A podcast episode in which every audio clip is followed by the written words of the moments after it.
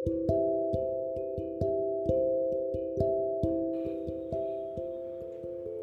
నేస్తాలు. నిన్నటి కథలో కోలయ పీడనం అనే ఏనుగుని సంహరించాడు కదా మన చిన్ని కృష్ణుడు. మరి ఆ ఏనుగును సంహరించిన తర్వాత కృష్ణుడు బలరాముడు కోట ద్వారాల వద్ద నిలబడి వేడుకలు చూస్తూ ఉన్నారు.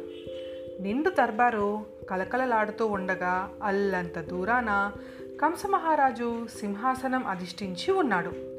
మహారాజుకి ఎదురుగా గొప్ప మల్లయుద్ధ రంగం ఏర్పాటయ్యింది. అతి వైభవంగా నిర్మించబడిన ఆ రంగమందు ముష్టికుడు చానురుడు మొదలైనటువంటి ముష్టియుద్ధ వీరులు తయారుగా ఉన్నారు. వీరి విద్యను చూసి ఆనందించటానికని జనం కిటకిటలాడుతూ చుట్టూ నుంచుని ఉన్నారు. ముష్టికుడు ద్వారం వైపు తిరిగి వెటకారంగా ఇలా అన్నాడు.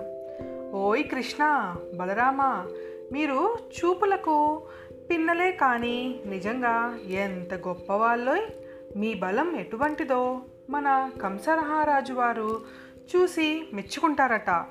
మరి ఏది? రండి మాతో ఒక్కసారి కుస్తీ పట్టి మమ్మల్ని ఓడించండి అంటూ కయ్యానికి కాలు దువ్వుతూ కృష్ణుణ్ణి బలరాముల్ని బాగా రెచ్చగొట్టేటట్టు మాట్లాడారు. కృష్ణ బలరాములు చూస్తే ముష్టికుని పిడికిట్లో ఇమిడిపోతారన్నమాట. అంత చిన్నిగా ఉన్నారు వాళ్ళ ముందు. వానితో ఈ పసిపాపలు పోరాడటమా? ఎంత విడ్డూరం!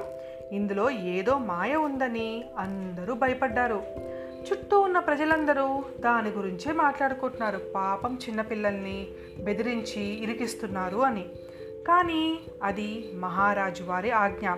కంసమహారాజే ఇలా చేయమని వాళ్ళని రెచ్చగొట్టమని చెప్పేసి ఆ ముష్టివీరులకి చెప్పారు.